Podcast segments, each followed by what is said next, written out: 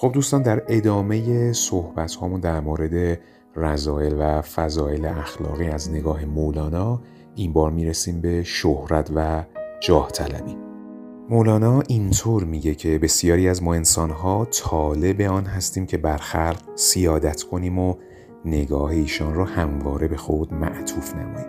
او میگه ما شیفته این هستیم که دیگران را در خود و کمالاتمان حیران کنیم و آنها را بندوار زیل عظمت و کبریای خیش بگیریم. اما قافل از این مطلبیم که کبریای خاص خداوند متعاله و هیچکس حق نداره برای خود چنین جامعی از جاه و شهرت طلبی درست کنه. مولانا میگه حالا اگر کمالی داشتیم و دیگران رو به خود دعوت می‌کردیم وچه معقولی داشت و می‌تونستیم اون رو بپذیریم. اما وقتی خود از حیث کمال و معنویت در ته چاه سر می‌بریم چه دلیلی داره که دیگران رو به ته چاه دعوت کنیم و بخواهیم در آن قعر مخوف برای دیگران جلوه نمایی و اظهار دبدبه و کپکپه نمایی؟ او این جمله جلوه نمایی ها رو منحصر در جماعتی خاص نمی‌دونه و معتقده. حتی عالمانی که میکوشند دیگران رو به فساحت و بلاغتشون متوجه کنند و قدرت استدلالشون رو به رخ بکشن از همین شمارن به عبارت دیگر هر کس در هر جایگاهی که هست و بخواهد با گفتار و کردارش دیگران رو متوجه و مجذوب و حیران خود کند و دل و اختیار ایشان را به دست بگیرد حب جاه و شهرت دارد. مولانا بر جاه و شهرت مفاسد بسیاری رو مترتب می‌دونه. این مفاسد اهم از ظاهری و باطنی هستش.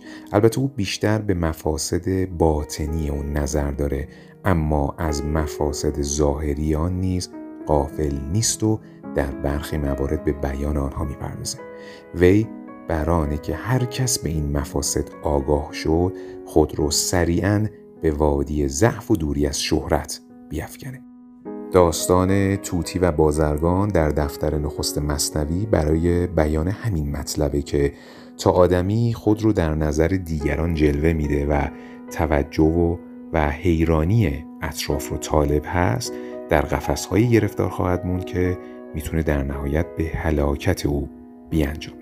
مگر نه اینه که پرندگان در قفس می‌روند به جهت آواز خوششون و زیبایی پروبالشون. روباه رو برای چه شکار می‌کنن؟ برای چه می‌کشن؟ برای پوست زیبایش. تاووس رو از چه رو می‌کشن؟ برای پرهای زیبایش. همچنین فیل رو برای آجش. و بسیاری از این مثال ها بوده توتی این داستان نیز برای رهایی از قفس از زنده بودن و خوشاوازی دست برمیداره و به تقلید از توتی ساکن در هندوستان خودش رو مرده جلوه میده و چون خاجه از جلوهگری او ناامید میشه او رو بیرون میندازه و آنگاهی که توتی پرواز می‌کند و سرمست در باغ و مرغزار به چرخش و گردش می‌پردازه. مولانا پیش از اینکه این داستان رو برای ما بیان کنه طی ابیاتی به ما میگه به جای آنکه بخواهیم نزد همگان شهرت بیابیم باید خود رو از چشم دیگران دور کنیم و حتی از چشم آنها بیاندازیم تا چون پرندگان گرفتار قفس نگردیم و چون فیل و روباه به هلاکت نرسیم. مولانا میگه اگر مال و ثروت با همه مفاسدی که می‌تونه در بر داشته باشه مار دانسته بشه بیشک حب جاه و شهرت مانند اجده ها هستش. به اعتقاد وی بیشتر کسانی که طالب جاه و شهرتن کمال و متاع ارزشمندی برای عرضه کردن ندارند و از این رو خودشون رو به صورت اهل کمال نشان می‌دهند و چون شغالی که به درون رنگ ها رفت و خود رو تاووس نامید خود رو تنها زرق و برق بیرونی می‌دهند. چنین کسانی برای جماعتی که تاووس حقیقی رو ندیدن قبله و حتی معبود میگردن و شگفتا اینکه خودشان نیز پس از مدتی دروغهای خیش رو باور می‌کنن و گمان می‌برن که به راستی تاووسن اما اگر آنها به مساف و مواجهه تاووسان راستین که صاحب کمالاتن بروند کوس فضیحتشان نواخته میشه و رسوا میشن و معلوم میشه کسانی که خودشون رو شاه مینامیدن غلام شهوت و خشم خیش بودن. او فرعون رو مثال میاره و میگه که تنها در مساف با موسا بود که هیچ و پوچ بودنش آشکار شد. مولانا میگه کسی که فاقد کمالات معنوی هست و اهل تقوا و خیشتنداری نیست وقتی مواهب مترتب بر جاه و شهرت رو به دست میاره از آن به گونه ناپسند بهره می‌بره و از آن نه برای حیات بخشی که برای هلاکت خود و دیگران استفاده می‌کنه در منظر وی منصب و جاه برای چنین کسی همون وضعیتی رو پدید میاره که زنگی مست پس از شمشیر به دست گرفتن در میان مردم ایجاد می‌کنه. او می‌گوید که علم و مال و منصب و جاه و قران فتنه آمد در کف بدگوهران. آنچه منصب می کند با جاهلان از فضیحت کی کند صد ارسلان. سخن او به راستی در حق اغلب صاحبان جاه و قدرت درسته و کمتر کسی از ایشان توانسته در موضع قدرت مهار نفس رو به دست بگیره و از ستم بر دیگران پرهیز نماید اساسا جاه و قدرت از جمله چیزهایی است که مولانا آن را مستی آور می‌دونه و در شمار چیزهایی می‌دونه که مستی هستی مینامه کسی که می‌دونه قدرت با نفس آدمی چه می‌کنه تا زمانی که خیشتندار و اهل تقوا نشده بیش از جاه طلبی عجز طلبی می‌کنه و خورسند و شاکر از اینه که به تعبیر سعدی زور مردم آزاری نداره و آن را توفیق اجباری برای حد نگه داشتن و عدم تجاوز به دیگران می‌دونه. بیشتر مردم به جهت عدم تهذیب و تسکیه نفس و گرفتاری در عقده های روانی عجز و ناتوانی براشون نسخه کارآمدتره و اگر ناکسان به جاه رسن بیشک هم خود و هم دیگران رو هلاک خواهند کرد. نیست قدرت هر کسی را سازبار عجز بهتر مایه پرهیزکار. مولانا میگه که کسانی که خطرات جاه و مقام رو می‌دونن نه تنها در تحصیل آن نمیکوشن بلکه به هزار حیله میکوشن خودشون رو از شر اون رها کنن. ای بسا کسانی چون بهلول که خودشون رو به دیوانگی می‌زنن تا در دربار هارون و ها به قدرت و مکنتی نرسن. چه بسیار آلمانی که چون می‌دیدن شاگردان بسیاری در کلاسشان حاضر می‌شوند و کفشای بسیاری پشت سرشان به صدا در میآید درس خود را تعطیل می‌کردند خود مولانا به دستور شمس شیخی و سروری را کنار گذاشت و از شاگردان کنار جست.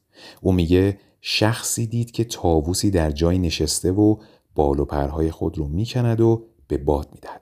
آن شخص به تاووس میگه چگونه دلت میاد که چنین کاری کنی؟ تاووس در پاسخ میگه که تو اگر می‌دونستی که زیانهای این چیز زیبا برای من چقدر بیشتر از سودهایش هست هیچگاه چنین نمی‌گفتی.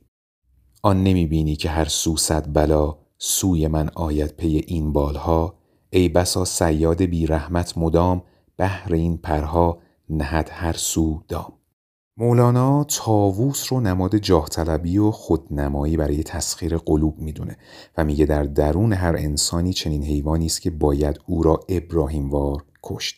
به اعتقاد او این میل ما تنها کاری که می‌کنه اینه که عمرمون رو به حیف می‌بره. از ابتدای عمرمان اشتغال اصلیمون این بوده که دلهایی رو متوجه خودمون بکنیم و پس از مدتی آنها رو رها نماییم و دلهای دیگری رو مفتون خود سازیم. به این دل خوش بودیم که فلان و بهمان ما رو دوست دارن و مقبولشون هستیم. اما همانان پس از مدتی از زندگیمون بیرون رفتند و بود و نبودشون برامون مساوی شده.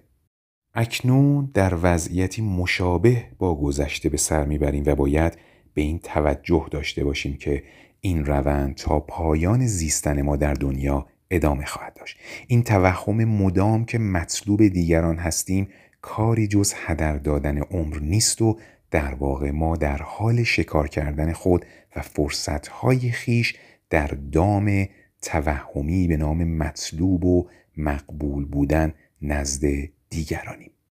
این جهان در نظر مولانا چون بازاری است که هر کس به دنبال مشتریه و بخش قابل توجهی از نزاها در پی جلب مشتریان و دور کردن دیگران از مشتریان خود است.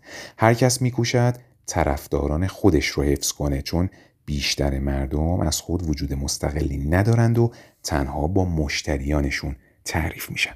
پادشاهان و سلاطین نمونه های بارز این مطلبند در دنیا کسی رو سلطان میگن که جماعتی از مردم حکومت او رو مشروع بداند و حاضر باشند که تحت اوامر و نواهی وی درآیند و حتی برای بقای او جنگ کنند. سلطان فاقد مشروعیت و لشکر و مخزن سلطان نیست. و از این روز که هر سلطانی پیش از همه چیز به مشتریان خود میاندیشه و اینکه بتونه اونها رو برای خودش حفظ کنه. اینجاست که برای مشتری کردن اونها ابتدا خودش مجبور مشتری اونها بشه و برای سید کردنشون ابتدا باید سید اونها بشه از این رو هستش که مولانا میگه هر کس به دنبال شکار و جذب دیگری است ابتدا خود شکار میشه و مجذوب میگرده. هر کس می‌خواد مطلوب باشه اول طالب میشه و از این روز که سلاطین عالم در واقع بنده بندگان خودن و برای جلب و حفظشون دشواری های بسیاری را متحمل میشن. جمله شاهان بنده بنده خودن. جمله خلقان مرده مرده خودن. جمله شاهان پست پست خیش را. جمله خلقان مست مست خیش را. می شود سیاد مرغان را شکار تا کند ناگاه ایشان را شکار. بیدلان را دلبران جسته بجان جمله معشوقان شکار عاشقان. اینکه مولانا دائم در آثار خود میگه که مشتری بودن مردم هیچ ارزشی نداره و تنها خداست که مشتری بودنش ارزشمنده و مشتری من حق متعاله از همین رو هستش. کسی که می‌خواد جلب مشتری کنه ممکنه به هر کاری رو بیاره.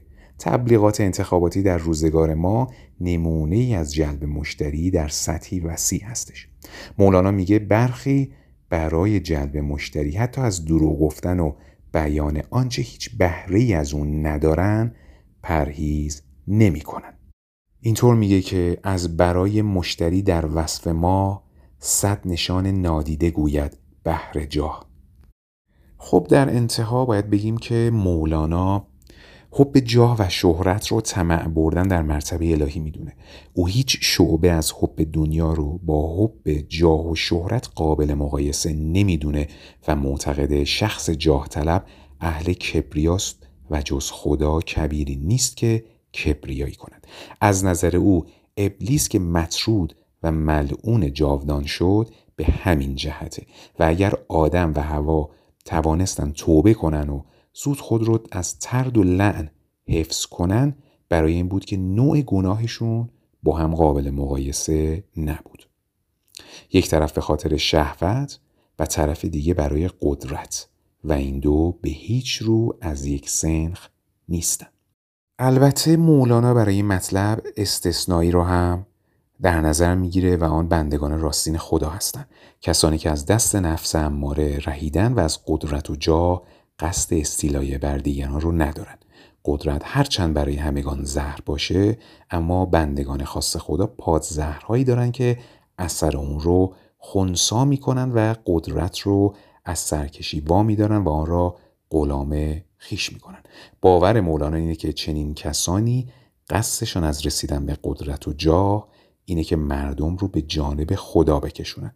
او درباره حکومت کردن رسول خدا هم چنین اعتقادی داره و در این باب سخنهای بسیاری رو هم عنوان کرده. خب دوستان امیدوارم که این مطلب براتون جذاب بوده باشه از اون استفاده کرده باشین. ما این بخش رضایل و فضایل اخلاقی رو همچنان ادامه خواهیم داد و من در خدمتتون خواهم بود.